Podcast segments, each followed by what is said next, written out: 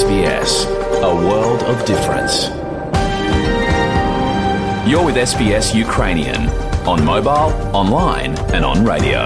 Ви з СБС українською на мобільних, інтернеті та на радіо.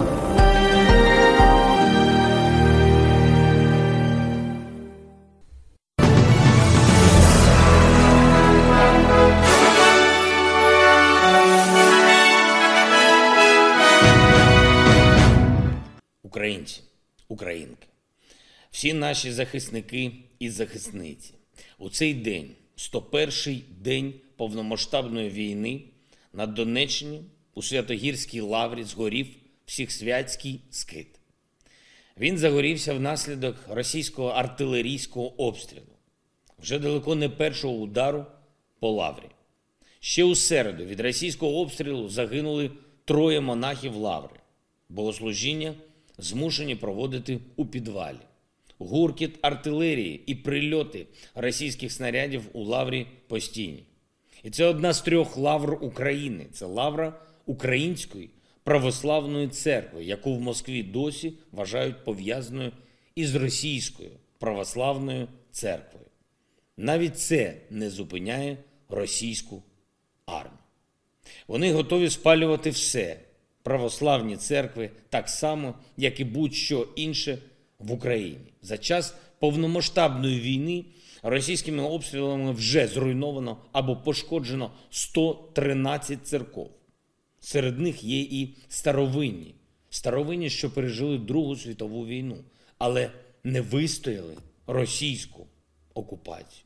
Є й ті, які були побудовані вже після 1991 року. Всехсвятський скит Святогірської лаври почали відбудовувати в 2001 році. Якраз 10 червня була би чергова річниця початку будівництва. Мені було цікаво, що скажуть російські пропагандисти про знищення скиту. Але насправді нічого цікавого. Вони дуже передбачувані. Звинувачують українців у підпалі. Хоча монахи і миряни у Святогір'ї прекрасно бачили, що це була саме російська артилерія.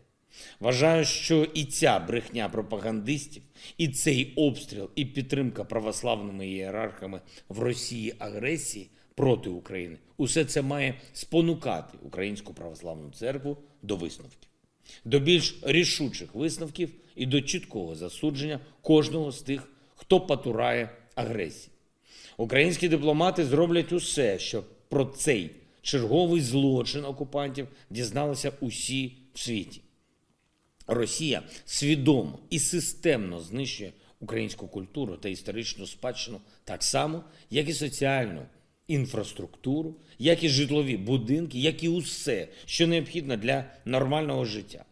Держава, яка це робить, не може бути членом ЮНЕСКО і не може залишатись в ООН, нібито нічого не сталося.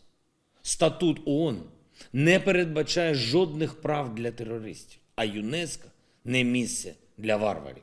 Російські війська знову обстрілювали прикордонні райони Сумщини, Миколаїв, міста і громади Запорізької області, Харківщини. Вкрай важкою залишається ситуація в Сєвєродонецьку, де продовжуються вуличні бої. Також дуже важко в Лисичанську, Мар'їнці, Кураховому, інших містах і громадах Донбасу. Постійні авіаційні удари, артилерійські, ракетні обстріли. На ранок сьогоднішнього дня загальна кількість різних російських ракет, застосованих проти України, вже 2503. Наші герої тримають позицію і роблять все, щоб завдати ворогу максимальних втрат. Я вдячний кожному нашому захиснику, кожній захисниці, які наближають той день, коли Росія все ж таки доведеться залишити Донбас у спокої. Сьогодні в нашій країні вшанували пам'ять дітей, які загинули від російської агресії. За минулу добу найстрашніша цифра кількість убитих дітей не змінилась 261 дитина. Саме стільки українських дітей втратили життя з вини Росії, але це офіційне число. Чим більше будемо дізнаватися про тих, хто був похований на окупованій території, тим більшою, на жаль, може стати кількість імен в цьому списку. Читати його страшно. Рік, рік народження, місце проживання, обставини загибелі. Всі вони були, були б зараз живі, якби всього лише одна людина в Москві не спричинила цю катастрофу. Це вже не виправити, бо ця війна вже триває. Але в будь-який момент можна зупинити страшні наслідки цієї війни. Російська армія може перестати спалювати церкви. Російська армія може перестати руйнувати міста. Російська армія може перестати убивати дітей. Якщо та сама одна людина в Москві просто віддасть такий наказ. І той факт, що такого наказу досі немає, є очевидним приниженням для усього світу. Вічна пам'ять усім, хто загинув від російського вторгнення, вічна слава кожному і кожній, хто захищає Україну. Слава Україні!